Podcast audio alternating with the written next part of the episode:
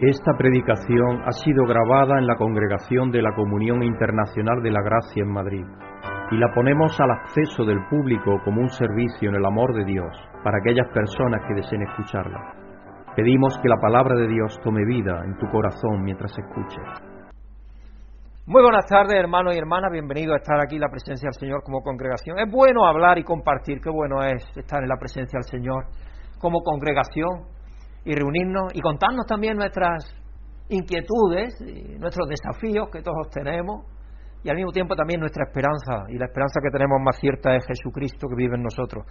Y es lo que hace importante de nuestras vidas. Y es maravilloso que podemos reunirnos en este país en paz para alabar a Dios, para crecer juntos y para aprender que este reunirnos aquí no es un fin en sí mismo, como yo he explicado, sino que es una escuela y un, llenarnos las pilas espirituales para el resto de la semana estar fuera donde estamos, donde estamos en el mundo, en el mundo alrededor nuestro, para tratar de llevar el Evangelio por medio del amor de Jesucristo y las palabras de aquellas personas con las cuales entramos en contacto, porque ese es el propósito.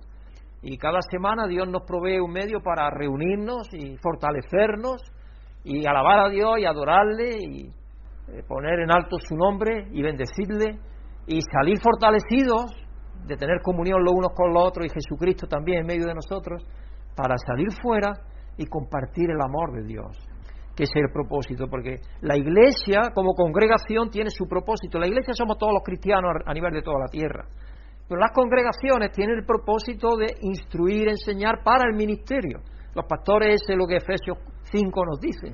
Eh, los pastores tenemos la responsabilidad de instruir a los fieles para la obra del ministerio. Si os leéis Efesios 5, ahí lo vais a encontrar. Esa, esa es la labor que tenemos, de ayudaros a estar preparados para la obra del ministerio. Entonces tiene una razón de ser la congregación porque hay personas que ya piensan que la congregación no tiene sentido de ser o cualquier cosa. No, no, la congregación es muy importante y congregarnos es tremendamente importante, porque además de que Jesucristo se reúne aquí en medio de nosotros, que eso es número uno ya, aparte de eso, es que cómo nos vamos a animar lo uno a lo otro, inspirar lo uno a lo otro, si no nos reunimos, si no nos vemos. Si dice el apóstol Juan, ¿cómo decís que amáis a Dios, que no lo habéis visto, si no amáis a tu hermano que sí lo ves? Entonces se supone que tenemos que estar viendo a nuestro hermano, que tenemos que tener comunión, siempre que podamos, claro. Vamos a darle gracias a Dios porque nos tiene aquí, amoroso Dios y Padre Señor, habiendo tanto conflicto y tanta destrucción debido al pecado y al error y a estar separados de ti, Señor, en este mundo. Nosotros podemos reunirnos, Señor, aquí y tener comunión con tu Hijo Jesucristo y los unos con los otros, y es maravilloso, Señor. Porque cuando salimos de aquí nos sentimos bien, y nos sentimos, sentimos que, que tú has hecho algo en nuestras vidas, Señor. Aparte de aprender y todo eso, tú nos has revitalizado espiritualmente, Padre. Así que te damos las gracias por ello, porque tú tienes un, un trabajo dentro de cada uno de nosotros, Señor, en nuestro espíritu. Que eso se lleva a cabo aquí en el tiempo que nosotros estamos juntos, aprendiendo de tu palabra, siendo derramados por tu espíritu, Señor, como siempre estamos, donde quiera que estemos pero de alguna manera el Espíritu Santo es activado en nosotros de una manera especial cuando estamos reunidos, dos o tres también, en el nombre de tu Hijo Jesucristo, Señor. Y porque Él está en medio de nosotros y esa comunión es maravillosa. Así que te damos las gracias, Padre, por tener paz y seguridad y por tener la posibilidad de reunirnos. Habiendo tantos países donde no se pueden reunir, tienen que reunirse en secreto o siendo perseguidos, y hay muchísimos lugares de la tierra Así te damos gracias, Padre.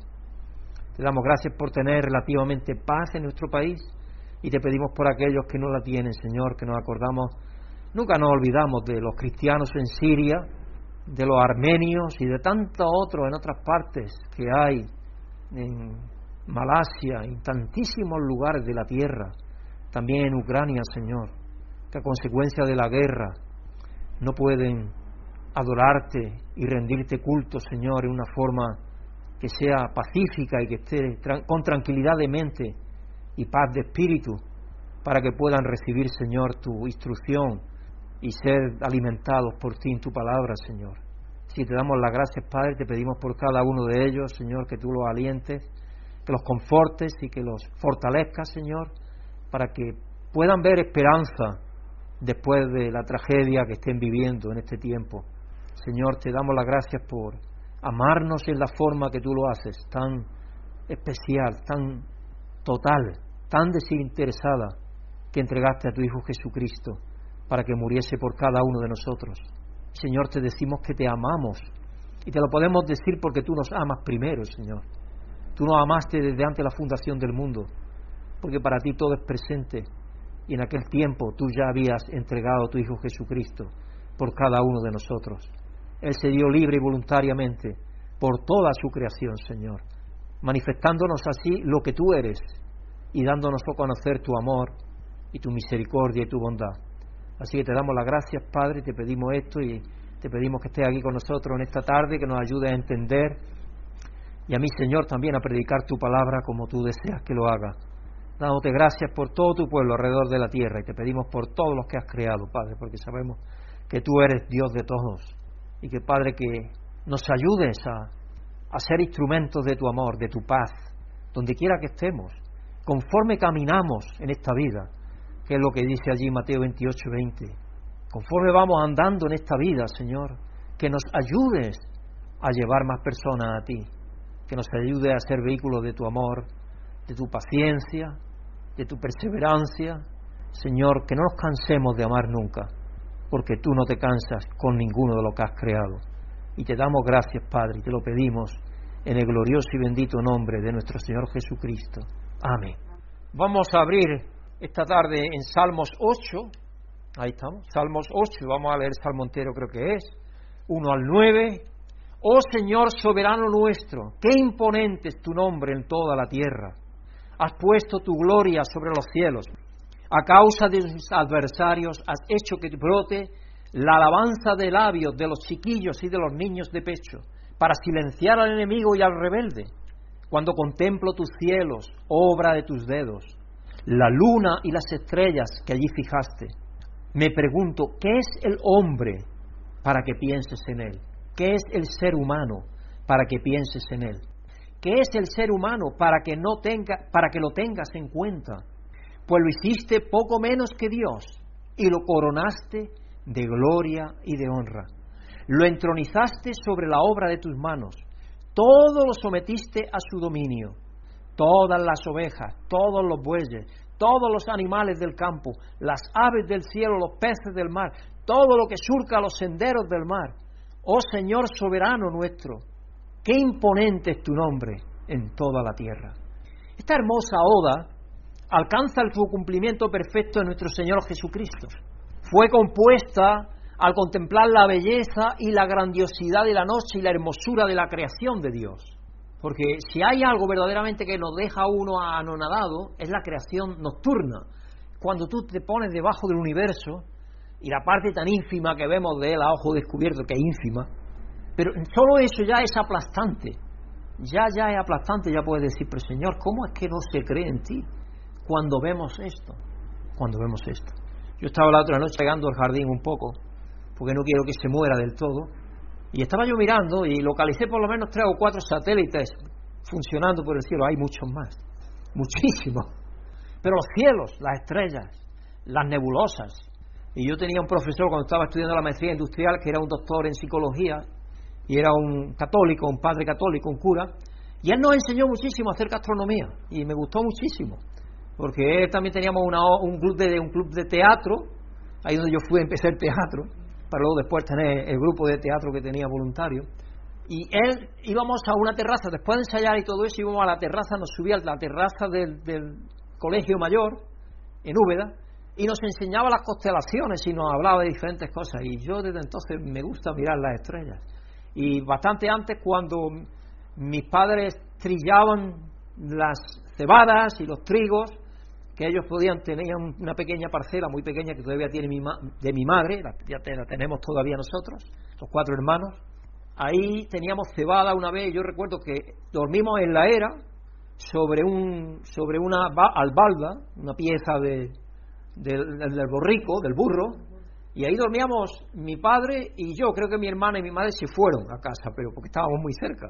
Pero nosotros nos quedamos para guardar la mies, para los años no eran muy buenos, había que guardar la miel de alguna manera. Y todavía no habíamos terminado. Y uno se, yo me quedaba con 7, 8 años, que recuerdo que sería eso o menos, y yo me quedaba ensimismado viendo las estrellas, ¿no? Qué maravilla, qué cosa. Viendo la Vía Láctea, porque se ve, ¿no? La Vía Láctea también, ¿no? Que es donde nosotros estamos como, como sistema solar, el, Sol con sus nueve u ocho eh, planetas. Cristo es tan poderoso que cuando su fuerza es dada a los bebés, derrotan y silencian a los enemigos. Nosotros somos esos bebés si es que ponemos nuestra confianza en el Señor. En Mateo 21, 16, eso es lo que nos dice, que somos bebés en Cristo. Que si no nos convertimos como niños, no podremos ver el reino de Dios. Entonces tenemos que convertirnos como niños. Y en 1 Corintios 1, 25, porque lo débil de Dios es más fuerte que los hombres, dice. También en ese sentido somos débiles. Y es la fortaleza de Dios la que se manifiesta en nosotros. Por eso no menosprecies tu indefensión. Muchas veces nos sentimos indefensos. Y ten en cuenta lo que Dios le dijo a Pablo en 2 Corintios 12, versos 9 al 10. Porque mi poder se perfecciona en la debilidad. Eso fue lo que le dijo Jesucristo a Pablo. En 2 de Corintios 12, 9 al 10. Los versículos 3 y 4 del Salmo Podríamos decir que es la maravillosa condescendencia de Adonai que está sobre los cielos al hijo de Adán, que es polvo de la tierra. Pero el rey ama su creación más que sus palacios y viene y toma la propia carne nuestra. ¡Qué maravilla! Y en la parte humana, Dios, Cristo, se sienta anonadado ante su propia creación también. Es maravilloso. Y ese salmo está escrito así como que esa forma, como que tiene una doblez, como que tiene un doble sentido. Cuando dice para silenciar a los enemigos, la luna y la estrella los fijaste, los pusiste debajo de sus pies. Todo eso tiene que ver con Jesucristo, hombre también, siendo sobre él que se puso todo. Y nosotros en él estamos. Por lo tanto, sobre nosotros también. Sobre, nosotros también. Eh, y por eso dice la Escritura, dice, pero todavía no se ve que todo fuera puesto bajo sus pies. Todavía no está, está en el proceso. Está en ese proceso de estarlo. Así que no menospreciemos la indefensión, porque la indefensión Jesucristo se hace poderoso. Y esa condescendencia de Adonai está sobre los cielos a los hijos de Adán, que son polvo de la tierra. Pero el rey ama su creación más que sus palacios. ¿Cuál no debe ser la valía del ser humano de quien Dios está haciendo tanto? Dios colocó la corona de la creación sobre la cabeza del ser humano, sobre la corona de la creación. El pecado la rompió, pero el Hijo del Hombre la volvió a ganar viniendo dentro de esta creación. Y eso es lo que nos dice Mateo 28, 18. Cuando Cristo ha resucitado, todo poder me ha sido dado en el cielo y en la tierra. Todo poder. Él es el creador de todo. Vuelve otra vez a tener todo el poder de nuevo. Romanos 8, 19 al 22, porque el anhelo ardiente de la creación es aguardar la manifestación de los hijos de Dios, nos dice también. Entonces ahí vemos todo lo que está aguardando. Así que en este domingo de la Trinidad, donde se celebra la mayoría de iglesias, mayoría de iglesias cristianas, incluyendo la Iglesia Católica, celebran la Trinidad, que Dios es unitrino, Dios Padre, Dios Hijo, Dios Espíritu Santo. Nuestro llamado a la alabanza en el Salmo 8 habla del deleite de Dios en la creación. Dios se deleita en la creación y la creación le responde. Por eso es que en otros salmos que hemos leído animaba a la creación a cantar, los árboles del campo, el viento, todo a cantar a Dios, porque ese es el propósito final y último que todo lo que hay creado tiene, porque Dios le ha dado ese propósito. Especialmente en la creación de los seres humanos, que somos hechos un poco inferiores a Dios. Así que vamos a dar gracias al Señor, porque en Jesucristo se ha erigido en nuestro soberano. Amoroso Dios y Señor y Padre, tú eres el dueño y Señor y soberano de toda tu creación, Padre. Y te damos muchísimas gracias porque en tu Hijo Jesucristo te has erigido en soberano. Él es soberano sobre todo lo creado porque tú le has dado, Señor, ese poder. Todo fue creado por Él y está siendo sostenido todo por Él y por medio de Él y para Él fue creado todo, Señor. Así que te damos muchísimas gracias por tu creación, incluyendo al pináculo de la misma, que somos los seres humanos, aquellos que todavía no te conocen, pero que tú ya has conocido, Señor, y que por lo tanto tenemos que llevarles el mensaje de tu gracia a ellos. Así que Padre, ayúdanos a, amar a todos sin distinción, sin distinción ninguna, Señor. Que no tengamos animaversión contra ningún ser humano, porque tu Hijo Jesucristo murió por cada uno de ellos. Señor, te damos las gracias Y te lo pedimos en el soberano nombre y grandioso y poderoso y amoroso nombre de nuestro Salvador y Señor Jesucristo. Amén. Yo no sé si escuchaste las noticias de hoy, creo de ayer, pero me alegré muchísimo de que detuvieran en Estados Unidos un grupo, un grupo que estaba listo para actuar, un grupo del Club Klan, ¿sabéis? Los que persiguen a los negros, lo cogieron, cogieron a todos. Eh, Biden, Biden cogió, dio orden de que empezaran a coger a gente de este tipo y cogieron a un grupo y los llevan, lo han llevado presos, lo han llevado a juicio porque estaban, estaban para liar un lío grande contra los negros en Estados Unidos. Y eso allí es bastante común, que el Ku Klux Klan lo haga. Vamos a pedirle a Dios que nos haga más y más conscientes de nuestra pequeñez humana y de nuestra grandeza en Jesucristo. Sí, no tiene nada de malo, hermanos, en que reconozcamos nuestra niñez. Somos todos niños, somos todos pequeños, todos dependemos de Dios. De hecho, lo que nos ha enseñado la pandemia por encima de todo, por lo menos a mí, es que dependemos más de Dios. La enfermedad me ha enseñado eso más todavía que dependemos absolutamente de Dios y que nada tenemos en nuestras manos, no podemos tener nada absolutamente que digamos esto es nuestro. Y eso te lleva a no preocuparte de nada, porque en realidad ¿para qué te vas a preocupar? Si no puedes ni siquiera, si no puedes contener ni un, ni un cabello de tu cabeza, ¿cómo te vas a preocupar de los demás? No tienes que preocuparte de los demás. No, dejarlo todo en las manos de Dios, porque Dios al fin y al cabo es todopoderoso y Él sabe lo mejor para cada uno de nosotros. Entonces, ¿para qué preocuparnos tanto? De eso es la próxima revista. La próxima revista es de eso, de eso trata. No tengáis miedo, no temáis. Señor y Padre, verdaderamente somos pequeños y tu creación, Señor, cuando estamos bajo la noche estrellada, nos lo muestra cuando estamos en enfermedad, en dolor, cuando estamos en una pérdida, cuando le decimos a Dios, incluso a nuestros propios hijos que se independizan y ya forman sus familias, también sentimos nuestra pequeñez porque mientras nosotros estamos sirviendo a alguien creemos que somos grandes, pero somos grandes al servirte a ti, Señor, y a servir a nuestros hermanos, sin duda. Pero por nosotros mismos somos nada, Señor. Somos todo en ti. Así que gracias, Padre, por ayudarnos a comprender que tenemos que gozarnos de nuestra pequeñez, en cualquiera que sea nuestra debilidad, sabiendo que tú, Señor, te va a magnificar en ella, Padre.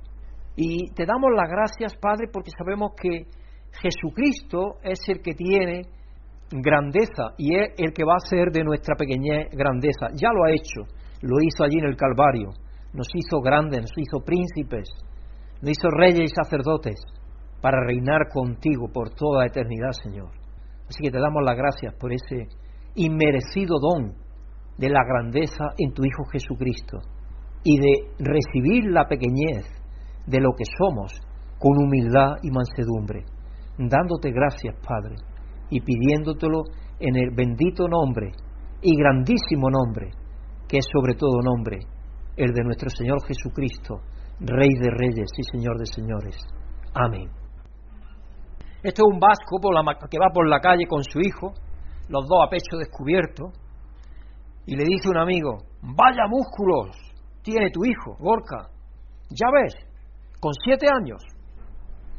¿Cómo se hizo su musculatura? cosas del médico. Me dijo que el niño tenía que comer, coger peso y a coger pesas lo puse. Este un, un hijo con su padre. Y al padre se le olvidaban las cosas, cosa que me pasa a mí también, pero espero que no tenga yo este amigo que tiene él. Hijo, ¿cómo se llama ese cabrón alemán que me esconde todo? Alzheimer, hijo, Alzheimer. Alzheimer, como decimos aquí en España, Alzheimer, como se dice, creo, en alemán. ¿Qué le dijo el 1 al 10? Para ser como yo, tienes que ser sincero.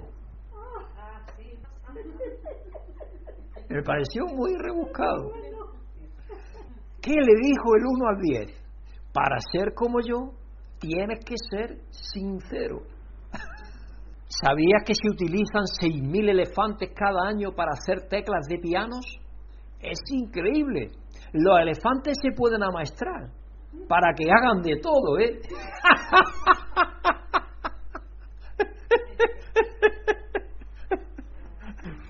Son con los colmillos de marfil, ¿sabéis, no? Este domingo, como digo, donde la iglesia cristiana mayoritariamente lo dedica a la Trinidad, Celebramos nuestra unión y relación con el Padre, el Hijo y el Espíritu Santo, aumentando nuestra sabiduría y deleitándonos en el gozo de la creación de Dios. Proverbios 8, Proverbios 8 del 1 al 4 y luego del 22 al 31 la sabiduría, que sabéis que la palabra la sabiduría la hace como una mujer, se, se personifica en una mujer y habla de su deleite en el mundo creado y en la raza humana. Y sabemos que la sabiduría al fin y al cabo es Dios también. Nuestra justificación por la fe, la forma en que el sufrimiento finalmente producirá esperanza y el consuelo del Espíritu Santo se abordan en Romanos 5, 1 al 5. El texto del mensaje de hoy, Domingo de la Trinidad, como digo, está en Juan 16, verso 12 al 15, donde Jesús está consolando a los discípulos y a nosotros al explicarles que aunque los dejará, nunca estarán solos gracias al Espíritu Santo que continuará consolándolos y recordándoles la verdad de Él y brindándoles sabios consejos y dándole a conocer cosas que ellos todavía no conocían porque Jesucristo no se le había dado a conocer. Así que eso es lo que vamos a estar viendo. Y el título del mensaje de hoy, El Espíritu de verdad, consuelo y consejo de Dios. Podríamos decir más cosas, pero eso es lo que vamos a decir. Y permitirme que haga una pequeña introducción antes de que Nela nos lea la escritura central del mensaje de hoy. Todos los seres humanos, antes o después, experimentan pérdidas. Y la pérdida produce dolor. Aunque se te haya perdido una simple llave, eh, escucha lo que te digo, hasta eso te produce dolor. Este duelo puede ser resultado de pérdidas sean grandes o pequeñas, pero la experiencia del duelo no se puede clasificar en función de la gravedad percibida de la pérdida. Es un sentimiento. Yo recuerdo que cuando en Barcelona entraron a nuestra casa, a nuestro piso, vivíamos todavía allí mis padres, mis hermanos y yo. Mi hermana ya estaba en Alcalá Real casada y entraron en la casa. Y cuando mi hermano llegó, que fue el primero, se encontró todo, toda la ropa por el suelo, todo. Se encontró un plato con chorizo que tenía mi madre puesta allí en una olla en, grasa. Nosotros decimos en pringue, allí en Andalucía decimos en pringue, en grasa que no era grasa, es aceite, el aceite se hacía, pero con la grasa del chorizo de fritz se queda congelado todo. Y habían tenido la osadía de abrir la olla y comer en nuestra casa y todo, así que sabían de qué, desde qué iba la cosa, dónde estábamos y no estábamos, qué horarios teníamos y todo eso. Cuando volvimos, la impresión que yo tuve es como si me hubieran violado casi, es, es quedarme una pérdida, es, es, un duelo, te quedas con un duelo. A mí me, me desapareció un sandok que tenía muy bueno, un reloj bastante bueno, porque a mí me gustaba bastante nadar y tenía un reloj que compré para poder sumergirme con el reloj. Ese era un reloj que podía hacer hasta 20 atmósferas, creo que tenía, muchísimo. No, nunca me sumergí tanto, pero eso fue lo que me quitaron. No nos quitaron más cosas. Bueno, también me quitaron una, tenía una chaqueta que parecía símil de, como si fuera de antes, como si fuera de antes, pero no era antes, era símil de antes. Así que los que robaron tampoco eran profesionales. Pero sí que sentimos pérdida un duelo, como si algo no hubiese sucedido que ya no teníamos, que, habíamos perdido eso. Haber soportado una, una, pandemia, perdón, una pandemia mundial como la que hemos soportado durante dos años, con todas las pérdidas que eso podía significar, ha hecho que muchos de nosotros seamos más conscientes de los efectos que tiene el duelo en nuestros cuerpos y mentes. De hecho, todavía estamos en duelo, porque todavía no, hemos recuperado. De hecho, cuando estábamos más o menos recuperando, vino la guerra de Ucrania. Si estamos terminando la guerra de Siria, que no ha terminado todavía, desgraciadamente, entramos con la pandemia y cuando íbamos a salir de la pandemia entramos con la guerra de Ucrania, que es una pérdida también. Porque cuando uno siente que la paz se acaba en un sitio, uno también se siente como que algo que te afecta a ti personalmente se pierde, por lo menos esa es mi impresión, la, impresión mía, la impresión mía. Y la fiebre del mono, la fiebre, luego os contaré algo. Por ejemplo, una persona que está de duelo puede sentir pánico, tristeza, ansiedad, dependiendo del tipo de pérdida que esté sintiendo. No es lo mismo que haya perdido un ser querido, que haya perdido a su cónyuge, o que haya perdido a su hijo, o que haya perdido a un primo, no es lo mismo. O que haya perdido el empleo, o que haya perdido una cosa que te gustaba mucho en la casa. Alguien que ha entrado en tu casa, lo que sea, incluso puede haber sido tu amigo, y, lo ha cambiado de domicilio, podemos decir. Y, entonces tú sientes por eso algo de una pérdida y también pasas por un duelo, porque tienes que olvidarte de eso, tienes que superar el duelo, si no, no vas a estar siempre dándole vueltas. Pero al mismo tiempo el duelo afecta a la capacidad de la persona para pensar y procesar la información. Si es un duelo grande uno se queda como confuso, te quedas como paralizado porque ya eh, va unido al temor. Y entonces te quedas como paralizado, no sabes qué hacer, no sabes qué decisión tomar al mismo tiempo. No sabes qué, qué pasos tomar a continuación, qué hacer. Es posible que le resulte difícil concentrarse, asimilar nueva información y descubrir los próximos pasos. The American Brain Foundation, la Fundación Americana del Cerebro, informa que el estrés y el duelo prolongados, el estrés y el duelo prolongados pueden alterar los diversos dominios cognitivos de la memoria. La toma de decisiones, la atención, la fluidez en el trabajo y la velocidad del procesamiento de la información. A mí me está pasando eso en parte. Yo lo confieso. Yo no tengo la misma productividad que tengo ahora que la que tenía antes de la pandemia. Yo no sé qué me ha sucedido. Esa es una gran esperanza que tenemos, que cuando esto pase, posiblemente restaura, habrá una restauración posible de todo eso. Claro, no pidáis que tengamos una memoria como niños de 16 años, nos engañaríamos todos, ¿no? Pero, pero sí que volveremos quizás a tener un poco más de memoria de la que ahora tenemos, posiblemente. El tema del duelo y sus efectos no son un dilema moderno. Los discípulos quedaron desconsolados ante la dura verdad de la muerte de inminente de Jesucristo. Cuando Jesucristo le dijo que iba a morir, nunca te suceda eso, dijo Pedro. Y ya sabéis la respuesta que eh, Jesús le dijo, aparte de mí, Satanás, porque él sabía por donde tenía que pasar, él lo sabía. En las palabras de despedida de Jesús que se encuentran en los capítulos 13 al 17 de Juan, Jesús le explica lo que va a suceder, por qué sucederá y por qué no deben preocuparse. Justo antes del pasaje de hoy, Jesús reconoce su dolor en el versículo 6 y les recuerda que no los dejará solos Así que el texto del mensaje de hoy les habla y nos habla sobre el papel del Espíritu Santo para consolarlos, aconsejarlos después de la muerte de Jesús y de ahí en adelante. Así que le voy a pedir a nuestra hermana Nela, que creo que es la que tiene eh, la escritura de hoy, para que venga aquí al frente y nos lea para todos la escritura central del mensaje de hoy, que se encuentra, como hemos dicho, en Juan 16, verso 12 al 15. Buenas tardes, hermanos y hermanas. Dios os bendiga a los que estáis aquí y a todos los que escucháis esta grabación. Pues la escritura central del mensaje de hoy se encuentra en el Evangelio de Juan, capítulo 16 y versículos 12 al 15, y dice lo siguiente las palabras del Señor. Muchas cosas me quedan aún por deciros que por ahora no podéis, no podríais sobrellevar, pero cuando venga el Espíritu de la verdad, Él os guiará a toda la verdad porque no hablará por su propia cuenta, sino que dirá solo lo que oiga, y os anunciará las cosas por venir. Él me glorificará, porque tomará de lo mío y os lo dará a conocer a vosotros.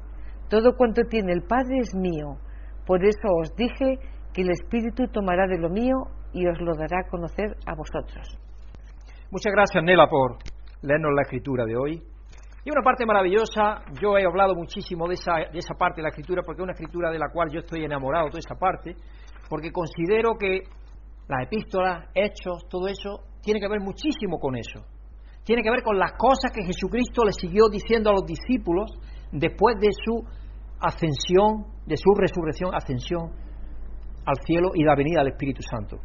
Todo lo que hay escrito después de eso tiene que ver con eso que le dijo Jesucristo. Entonces, eh, para mí es una escritura que me habla de la importancia reveladora que tiene la parte siguiente después de los evangelios, porque hay personas que se centran tanto en los evangelios que se olvidan de ver la profundidad que hay en las epístolas y en todos los demás escritos, hasta Apocalipsis, porque Dios se va revelando de una manera progresiva a lo largo de las escrituras, y eso es algo que yo creo que nadie lo puede negar. ¿Qué podemos notar acerca de este pasaje? Este pasaje nos ayuda a ampliar nuestra comprensión del, misterio de nuestro Dios unitrino, particularmente del Espíritu Santo.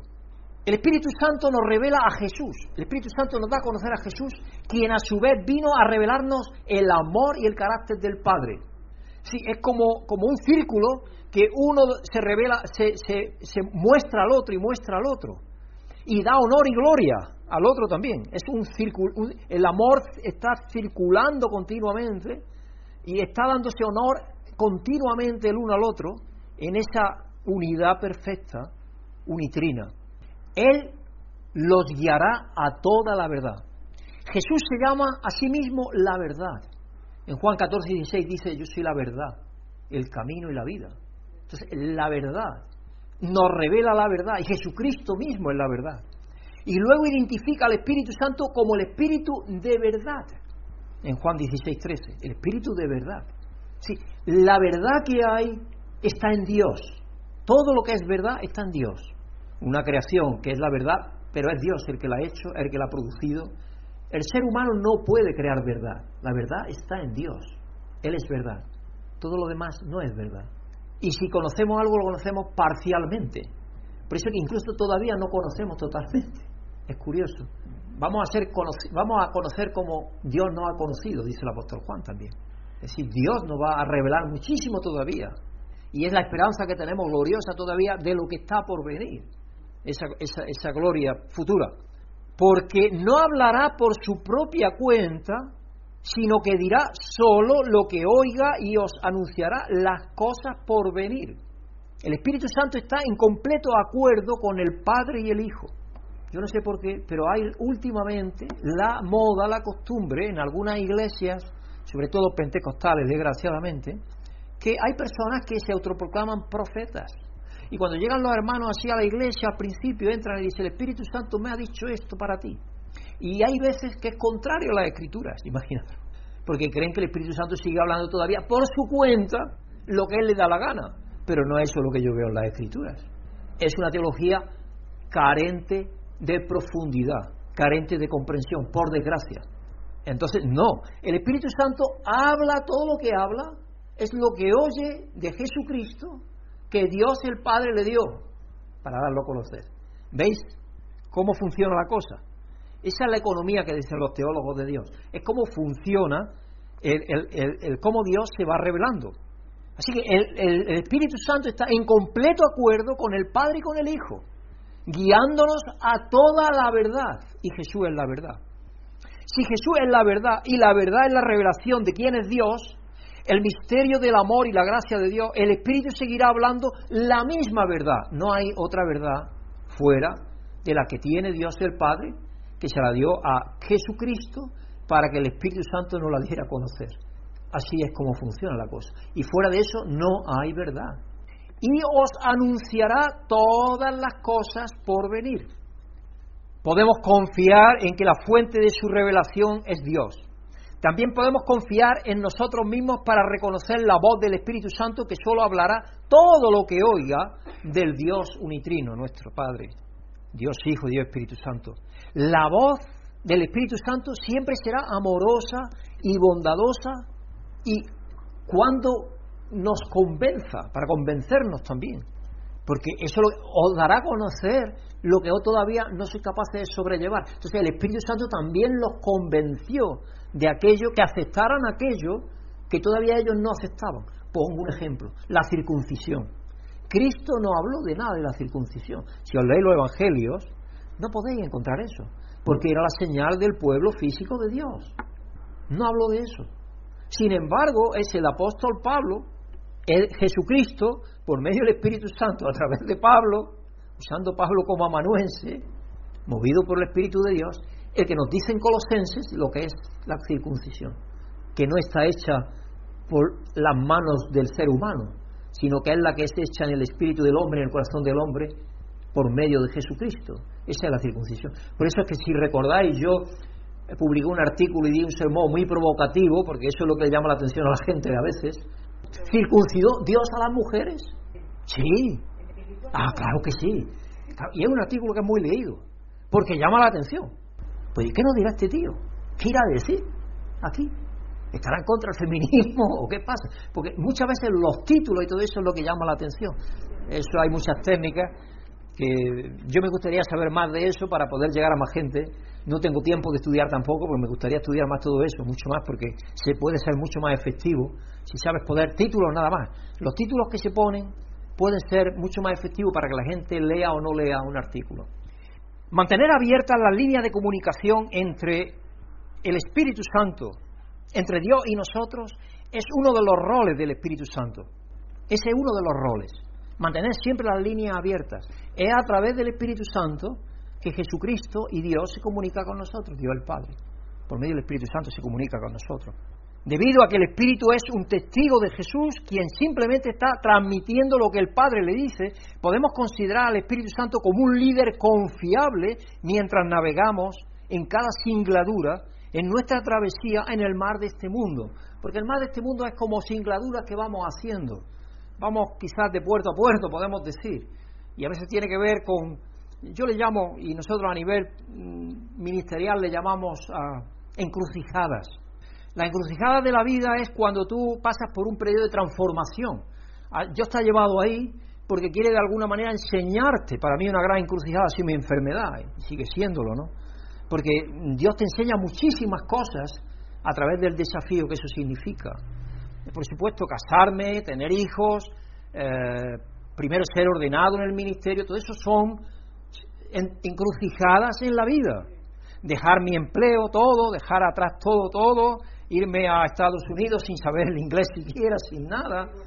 Eh, todo en, otros casos es divorciarse también, porque sí, sí, liberarse de una persona que, que era tóxica, de algo.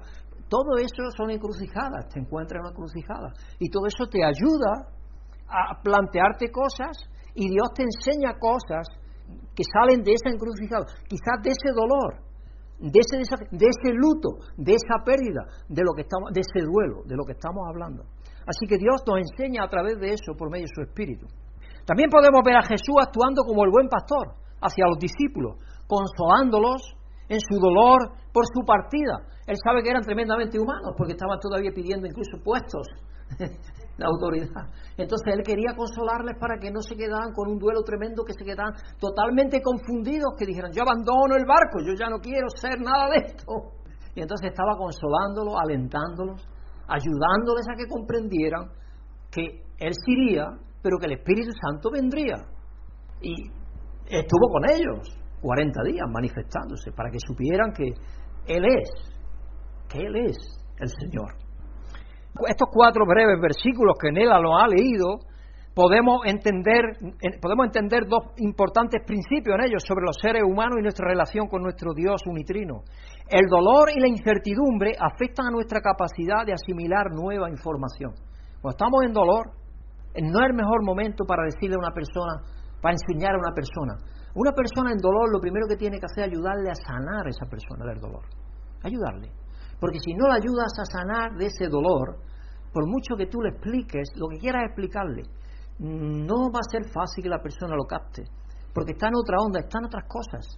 Está en su dolor, está, su cerebro no está para asimilar esa cosa que tú quieres enseñarle. ¿Alguna vez has experimentado una incapacidad para asimilar nueva información debido al dolor y la pérdida? Si es así, ¿cómo buscaste consuelo y ayuda para seguir adelante? Bueno, para los cristianos yo creo que en Dios. Pero también si tienes una buena amiga, un buen amigo, con el cual puedes compartir, desahogarte y hablar. El Espíritu Santo es nuestro amigo también. Es nuestro amigo ahora, es el, el, amigo más íntimo que tenemos porque vive en nosotros. Entonces con Él podemos hablar continuamente, con Dios, con Jesucristo, podemos hablar continuamente. En cualquier situación que estemos. La situación más confusa que podamos pensar. Yo pienso, por ejemplo, las personas que, aunque estaban más o menos puestas, en su mente estarían más o menos puestas al cargo de lo que iba a pasar en Ucrania, pero cuando de pronto empiezan a bombardear Kiev, uno dice, es posible que esto suceda. habían estado almacenando 100.000 eh, tropas alrededor de, de la frontera, ¿no? Se sabía que algo iba a pasar, eso. Cualquiera no, no mueve tanto ejército para luego no hacer nada, eso eso que venía diciendo Putin que era por las maniobras, que esto, que lo otro. Ese hombre ha engañado. Y, y, lo que dice el dicho, mienten más que un cosaco, nunca mejor dicho. Sabéis que los cosacos eran parte del ejército ruso, una parte muy especial.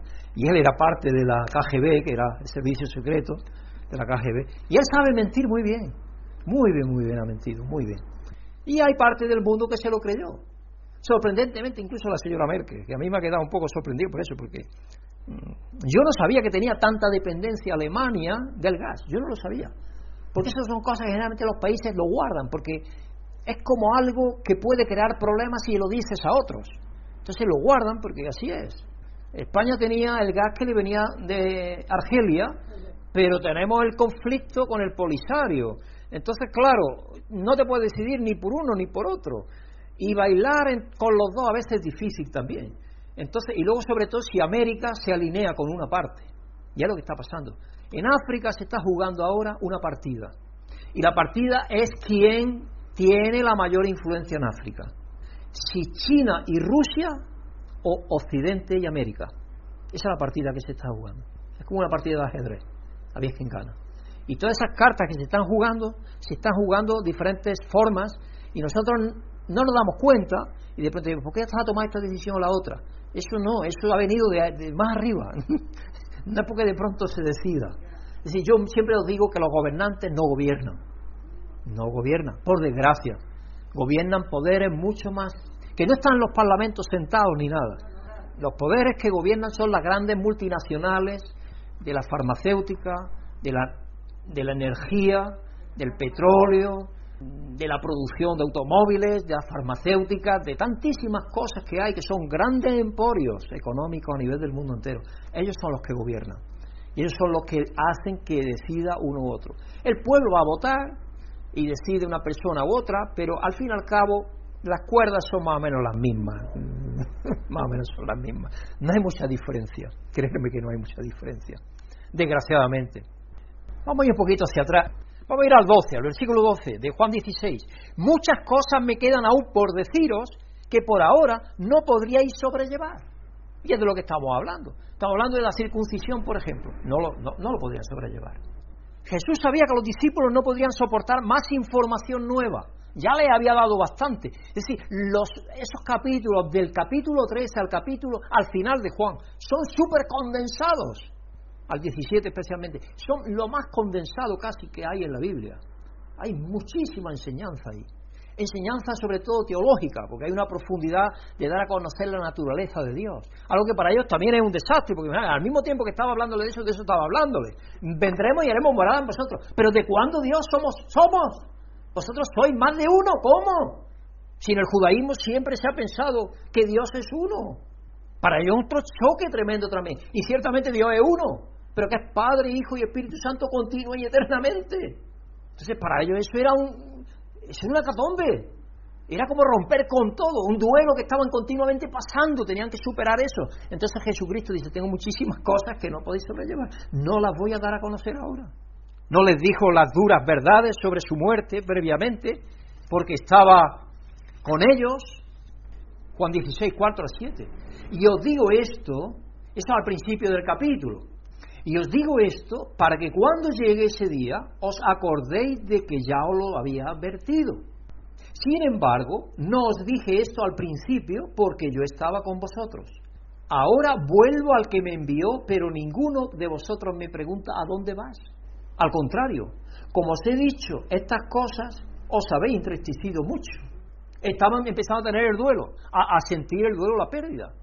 Pero os digo la verdad, os conviene que yo me vaya, porque si no lo hago, el consolador no vendrá a vosotros, en cambio si me voy, os lo enviaré. Y ellos que estaban dándole vueltas a toda la cabeza, Dios mío, pero esto qué está pasando aquí. Porque a pesar de que el Antiguo Testamento tiene indicaciones bastante claras, bastante claras. Al menos que te quite el velo Jesucristo, como dice el apóstol Pablo, no las ves. Porque ellos leen en las, en las sinagogas todos los sábados las escrituras y no ven a Dios, no ven la naturaleza de Dios, no ven quién es Dios en su naturaleza.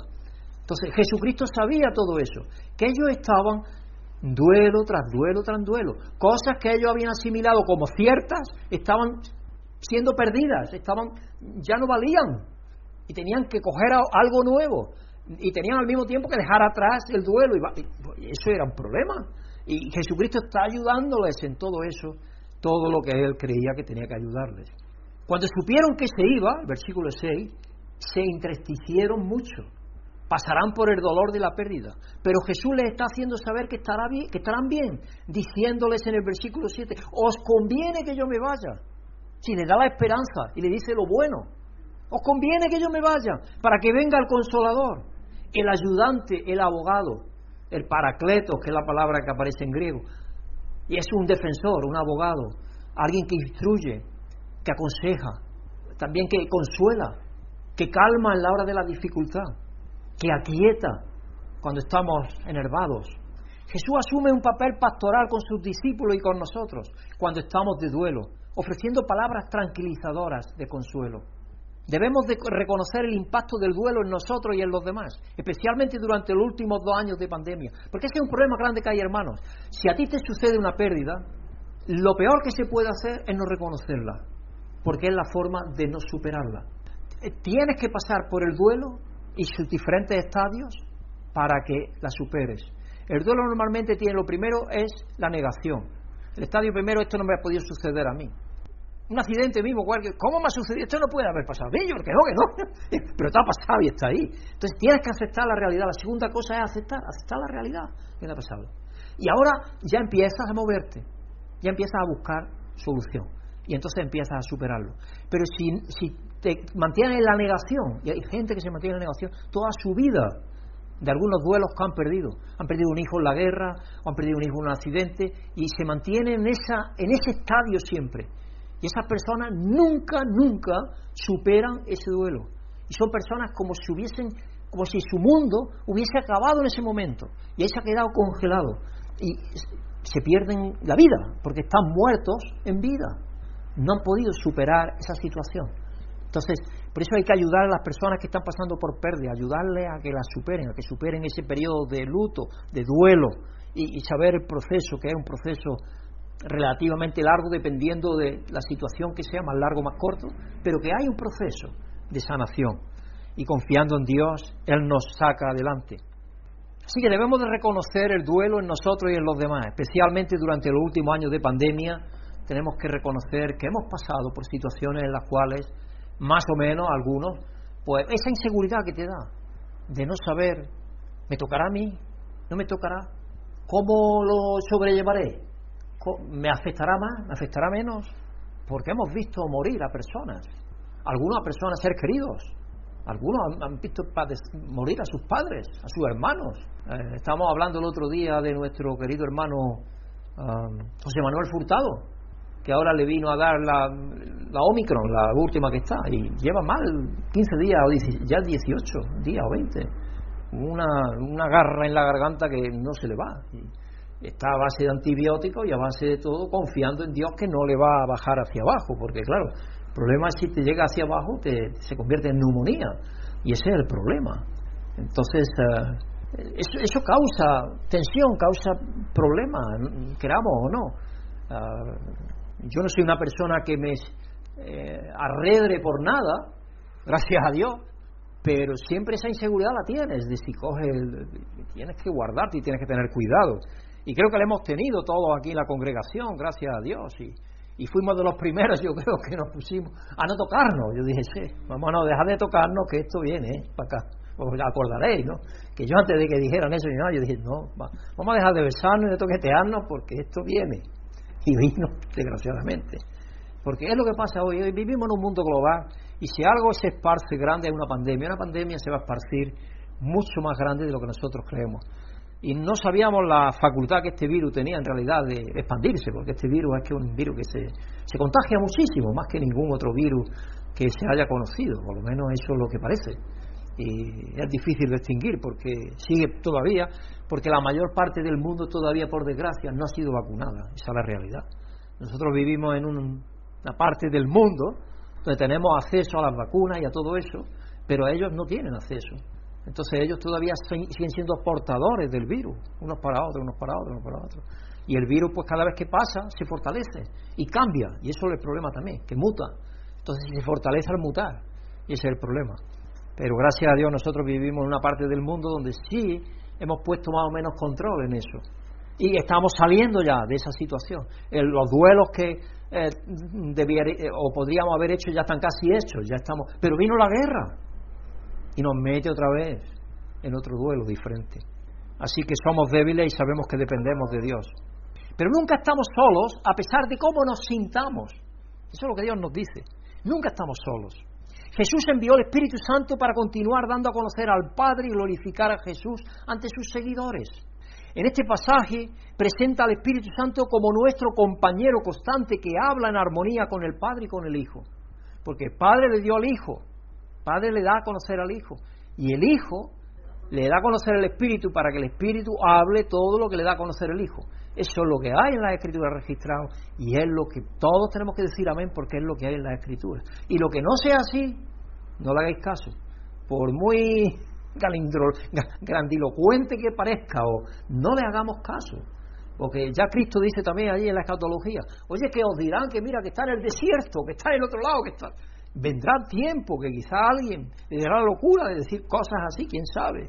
No sabemos si en nuestra vida o después, pero ahí está puesto en las escrituras. Y Cristo está advirtiéndonos que no, no es así. La escritura está terminada, está hecha. No hay más revelación que la que Dios nos ha dado. Ahí está ya. Y Dios nos da a conocer lo que ha dado ya. Se lo dio a conocer a los discípulos, a los discípulos. Y ellos acabaron, ellos acabaron la obra. Y por eso es que pusieron al final Apocalipsis el que añada a estas palabras. Hay ahí un, un consejito que yo no lo quiero para mí leerlo, porque no podemos añadirle nada, porque es la revelación de Dios, nuestro Padre, en Jesucristo por medio del Espíritu. Entonces es bueno que tengamos eso en cuenta. Así que hermanos, podemos confiar en el abogado o el Espíritu de la verdad, porque el Espíritu viene del Padre y da testimonio de Jesús.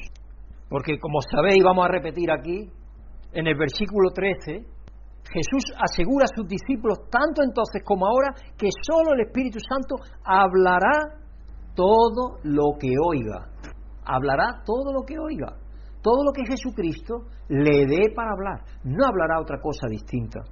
El Espíritu Santo nos unifica con nuestro Dios unitrino. Jesús oró en Juan 17, 21, parte de la oración que consideramos el domingo pasado, creo en 17:21, para que todos sean uno, Padre, así como tú estás en mí y yo en mí, permite que ellos también estén en nosotros, para que el mundo crea que tú me has enviado. Yo supongo que cuando los discípulos escucharon esto, se echarían la mano a la cabeza, si había tierra alrededor, se echarían tierra, si había ceniza, se echarían ceniza, en sentido de, de, de desconsuelo, de duelo, de todo lo que había, porque es que estaba Jesucristo es que estaba el Padre y es que estaba ahora el Espíritu Santo. Y para ellos eso era demasiado. Para un judío eso es demasiado. Solo Dios, solo Jesucristo puede abrir la mente para entender eso, para entender un poco de Dios, porque sabéis que a Dios entendemos solamente lo que Él nos da a conocer, que no es mucho, porque nosotros no somos capaces de entender, nuestra mente es finita y el infinito. Incluso cuando nos sentimos solos y afligidos, incapaces de comprender o confiar, el Espíritu Santo nunca desaparece, sino que continúa ofreciéndonos amorosa gracia y consuelo, porque Él vive en nosotros. Dios, Padre, Hijo y Espíritu Santo vive en nosotros. Por medio del Espíritu se produce eso. Y es maravilloso. No, os dejaré huérfanos, vendré a vosotros, dijo Cristo. Donde está el Señor hay libertad, donde está el Espíritu hay libertad. Y dice que el Espíritu del Señor también. En Corintios dice eso Pablo. Entonces es maravilloso que Dios viva en nosotros. Es que eh, a mí se me pone el cabello de punta porque es increíble el don tan grande que Dios nos ha dado. Y cantemos muchas veces en minucias que no tienen importancia. Y no, no, hermanos, busquemos lo de Dios. Miremos fijamente a, a donde Dios nos ha llevado, a la meta que Él nos ha dado porque de esa manera vamos a hacer aquello que Él quiere que hagamos. Vamos a cumplir el propósito por el cual Dios nos creó. ¿Cómo se aplica esto a nuestras vidas? Y estamos terminando ya. Reconozcamos que el dolor afecta a nuestra capacidad de escuchar a los demás y a Dios. Estar en el dolor nos afecta para escuchar a Dios y a los demás. Por eso no es el mejor momento para tomar decisiones cuando estemos en dolor. No, no lo hagamos, porque podemos cometer errores tremendos. De hecho, por desgracia para muchos, muchos de los crímenes que se cometen se cometen en medio del dolor. En ese arrebato de dolor, en esa situación de dolor ocasionada, es como la revancha que se lanza y luego después la persona se arrepiente todo el resto de su vida por no haber puesto tiempo en esa situación de la respuesta. Recordemos que nunca estamos solos, recordemos que nunca estamos solos, nunca. Al comprender esto podemos ser amables con nosotros mismos cuando estemos en esa situación de dolor la pérdida, misericordiosos con nosotros mismos, que también lo necesitamos, y al mismo tiempo permitimos a otros que nos consuelen recordando el amor y la misericordia siempre presentes de Dios. Y de la misma manera, reconocer el duelo que afecta a la capacidad de los demás para escuchar nuestro consuelo y nuestro aliento. Porque muchas veces tratamos de ayudar a consolar a otra persona que está en dolor, que y como la persona como que no quisiera nada contigo, de hecho como que despreciara, y uno se siente mal. Pero uno tiene que ponerse en su situación, porque están en medio del dolor, y entonces no, no son capaces de aceptar aquello que tú le quieres dar, incluso aquello que Dios está dándole a través de ti en ese momento, porque no es el momento más apropiado. Y vemos en Jesús lo que pasaba. Tengo muchas cosas que deciros, pero ahora no soy capaz de sobrellevarlas. El ejemplo lo tenemos en Jesús. Tenemos que aprender de Él para saber hasta qué punto podemos dar más o menos a la persona. Por eso en la revista, por ejemplo, veis que hay artículos muy ligeros y otros artículos más profundos. Porque lo que queremos es, eh, si podemos alcanzar, y de hecho creo que estamos alcanzando algunos, que alcance hasta un doctor en teología, como Timothy, Timothy Weston Green, que lo, usó el artículo ese donde aparece el artículo ese de donde aparece aparecemos Brígida y yo en nuestro matrimonio, que lo utilizó él para dar una clase, para una tesis doctoral, para una tesis de uno de sus alumnos, imaginaros. Y para mí eso me, llena de... Yo le doy gracias a Dios porque eso no es de mí, eso es de Dios. Y entre todos estamos haciendo esa labor. Hasta la persona que no sabe leer casi, que está aprendiendo a leer en la revista. Eh, tenemos que escribir para todo. Es difícil, pero pretendemos, yo pretendo que eso se dé. Se dé, que haya artículos muchísimo más fáciles, otros más difíciles, otros más profundos, para que para todos haya alimento. Y os animo a leer la revista, porque si no la leéis estáis perdiendo una maravillosa eh, fuente de información, de inspiración, de motivación, de enseñanza que Dios está proveyendo ahí de una manera muy patente porque otros no lo dicen, hermano, y es una pena que nosotros no aprovechemos lo que está ahí a nuestro alcance.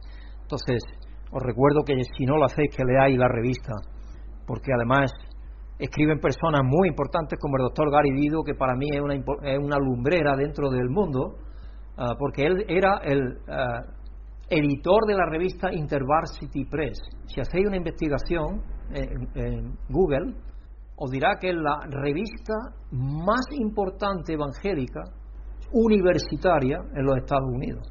Y él es miembro de nuestra denominación ahora. Y es el rector de, nuestra, de nuestro seminario vía Internet. Él es el que está ahí de... Y ha venido muchas veces a Europa, tenemos todos los que estamos aquí sirviendo a la iglesia en Europa, el gusto de haberle conocido muchísimas veces, a su esposa Katy también, y son personas muy, muy humildes, muy sencillas, y eh, son lumbreras porque han estudiado muchísimo con, en Aberdeen con los hermanos um, Torrance, los hermanos Torrance, F. T. Torrance y uh, Barr, el suizo, es que nos tenemos nosotros en alta estima porque son teólogos tremendos los que eh, teólogos tremendísimos de este tiempo, de este tiempo del último siglo, el siglo pasado, el siglo XX especialmente, teólogos que han sido tremendos, porque han bebido en teólogos de la teología del siglo II y siglo III para ir a la fuente y saber el amor de Dios. El otro día estaba, precisamente estaba Rosa, es que me se vienen cosas a la cabeza porque todo eso es, lo comento porque es importante, porque a veces nos podemos sentir pequeños sin darnos cuenta que Dios está haciendo algo maravilloso con nosotros. Rosa me decía, Suso, que es una persona que hemos orado alguna vez por él, que un chico que vive allí en Tenerife, estaba pidiéndome Rosa, a través de Rosa, una iglesia buena en Tenerife. Allí había un pastor que mm, fundó una iglesia, que es el, pastor Santana, a la cual iba nuestra hermana Isabel Medina, María Isabel Medina, y yo he ido allí, y Brígida también, hemos ido a esa iglesia alguna vez cuando íbamos con ella a visitar, porque ella nos invitaba, porque ella estaba yendo a esa iglesia, y entonces nosotros fuimos. Y me parecía magnífica esa iglesia, muy bien, muy bien, muy, muy centrada en la palabra, muy, y entonces yo le dije, pues este, esta iglesia busca que estaba en Taco, pero ahora está en otra parte, y fui a la de iglesias que tenemos, y luego ahí no estaba, pero la encontré en Google, la busqué y ahí encontré. ¿Sabéis cómo se llama la iglesia? Iglesia Evangélica de la Gracia. De la Gracia. A mí me sorprendió eso, porque ahora están muchas iglesias están incorporando ese término dentro de su nomenclatura, porque nosotros fuimos de las primeras que empezamos a tener eso dentro de nuestro nombre. Y me, me agrada y doy gracias a Dios que así sea. Y espero que todos sabéis el nombre de la iglesia nuestra. Así que hermanos, debemos de ser pacientes con los demás. De la misma manera, como digo, tenemos que reconocer el duelo que afecta a la capacidad de los demás para escuchar nuestro consuelo y aliento. Y por lo tanto debemos de ser pacientes con ellos, mientras les recordamos la promesa de que nunca están solos. Dios está siempre con, con él. En esas situaciones lo mejor es eso decirle a la persona, no te preocupes, Dios está contigo. Él te sacará adelante. Ten fe. Si la persona es creyente, con más razón. Pero si no es creyente, también se lo puede decir. Yo tengo una vecina enfrente de nosotros, que es la que nos dona ropa a veces para la iglesia, que Brígida trae ropa para los niños y todo eso. Y eh, su padre fue el que me dijo a mí, mi hija está bastante mal, Pedro. Un día en el banco estábamos y yo le digo, voy a estar orando por su hija, no se preocupe. Y eso al hombre le, le hizo sentir ahí como algo, ¿no? Y de entonces yo tengo una proximidad con él y con ella también, más grande. A pesar de que ellos, pues ella, ella es profesora, ¿no es, mamita? Ella es profesora. Ellos tienen sus creencias, sus cosas, supongo, pero no practicantes, es decir, no practican. Así que podemos también, cuando están en situación así de enfermedad de algo, es también muy apropiado decirle algo, pero no más de lo que pueden soportar. Tenemos que tener la capacidad de ver Dios, pedirle a Dios que nos ayude a ver lo que podemos decirles, pero tenemos que decirles. Esta porción de la Escritura, hermanos, estamos ya acabando, esta porción de la Escritura nos ayudan a darnos cuenta de que el Espíritu Santo amplía nuestra comprensión de nuestro Dios unitrino y nos ayuda a vivir y participar en el amor de Dios por el mundo. Podemos confiar en la comunicación bondadosa y amorosa del Espíritu Santo para guiar nuestros esfuerzos por compartir la gracia de Dios con, aquellos con aquellos con quienes interactuamos. Porque eso es lo que dice. Cuando nos encontramos en la comisión a la iglesia, allí en Mateo 28, 18 al 20, todo poder me ha dado en el cielo y en la tierra, por tanto, y hacer discípulos a todas las naciones. Por tanto, y lo que dice en realidad en griego, eso es ir haciendo discípulos conforme vivís la vida. Eso es lo que, es, eso es lo que significa. Si conforme nosotros vamos, donde quiera que vayamos, donde quiera que estemos, el hacer discípulos es nuestra profesión. No es una cosa que, mira, voy a hacer discípulos mañana porque la iglesia tiene un programa que vamos a ir a predicar así. No. También eso se incluye, pero el hacer discípulos es todo nuestro tiempo después de ser convertidos por Dios. Cuando quiera que estamos con otras personas, estamos en el proceso de hacer discípulos. Si no lo estamos, no estamos cumpliendo con la comisión que Dios nos ha dado. Es así de serio. Entonces, amar siempre, hablar cuando sea apropiado, pero amar tenemos que estar amando. Si estamos amando, estamos cumpliendo con el mandato de Jesucristo de hacer discípulos, hermanos. Así que podemos confiar en la comunicación bondadosa y amorosa del Espíritu Santo para guiar nuestros esfuerzos de compartir la gracia, el conocimiento de nuestro Señor Jesucristo con aquellos que no le conocen todavía. Podemos seguir la guía del Espíritu para ayudarnos a discernir cómo expresar el amor de Dios de la manera más apropiada, porque habrá situaciones en las cuales tengamos que decir una cosa y situaciones en las cuales tengamos que decir otra, situaciones en las cuales ser firmes, porque habrá que poner a la persona a lo mejor en una encrucijada, a veces, también es necesario a veces. El dolor puede afectar a nuestra capacidad de asimilar nuestra información, así como afectó la capacidad de los discípulos para dar sentido a lo que Jesús les estaba diciendo en la última noche de vida física con ellos.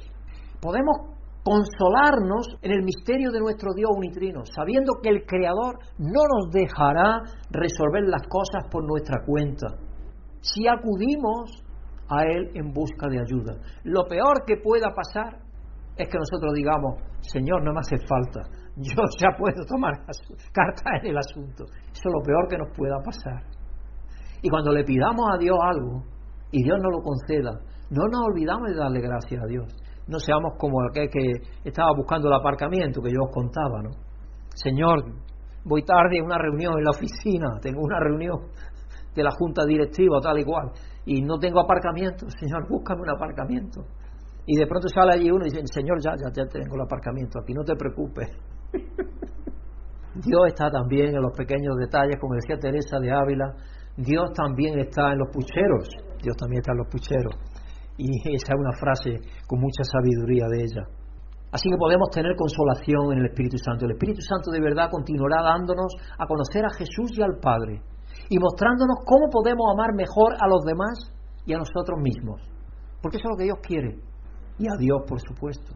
Pero la, el orden es ese. Jesús dice por medio de Juan en el Espíritu, si no amáis a vuestro hermano a quien veis, ¿cómo vais a amar a Dios que no lo veis? Si el amor de Dios fluye de Dios a nosotros, pero lo primero se va a manifestar en el amor a los demás y luego en el amor a Dios. Porque al hermano lo vemos siempre. Entonces, que nuestro amor, hermanos, sea manifiesto. Y que el Espíritu Santo, que es amor, que no se nos olvide que es el amor de Dios derramado en nuestros corazones, que lo dice Pablo también en la Escritura, que el amor de Dios que está dentro de nuestros corazones sea el que mande en nuestras vidas. Y el Espíritu Santo el que nos guíe, nos consuele, nos dé aliento en nuestros desafíos, en nuestros duelos, y nos ayude a comprender cuándo están otras personas en duelo también y cómo ayudarles a salir de ese duelo para ser capaces de recibir el amor de Dios en sus corazones una vez que han superado el desafío. Porque después de la encrucijada es cuando más preparado se está para recibir el amor de Dios. Nunca se nos olvide eso.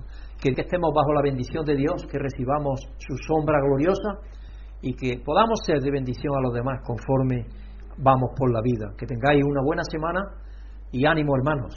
No estamos solos. El Padre está con nosotros. Jesucristo está con nosotros. Y el Espíritu Santo está con nosotros. Gracias Señor una vez más por ese amor infinito que tienes hacia nosotros. Gracias porque le has enseñado a Pedro cómo nos tiene que explicar también tu amor hacia nosotros. Gracias por tener el Espíritu Santo que nos lleva, nos consuela y nos dice cómo tenemos que actuar en distintas ocasiones de nuestra vida, Señor. Gracias.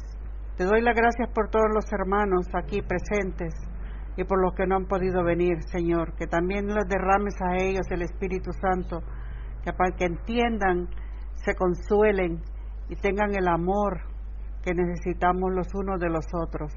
Gracias, Señor, por este mensaje y por muchos más que nos des la oportunidad de conocer, Señor. Ayúdanos a llevar en práctica tu obra, Señor, ya sea en palabras, en obras, en acciones, sea como podamos, Señor, demostrar que somos tus hijos y que andamos por tus caminos. Gracias, Señor, por esta tarde. Llévanos con bien hasta nuestras casas y te pedimos que cuides a nuestras familias donde quiera que estén, Señor. Te lo pido en el dulce nombre de tu Hijo Jesucristo. Amén. Amén. Si has sentido la bendición de Dios por medio de esta predicación, agradecemos tus oraciones y apoyo para que este ministerio pueda seguir siendo usado por Dios para bendecir a otros. Pedimos que el amor y la paz de Dios, que sobrepasa todo conocimiento, llenen tu vida.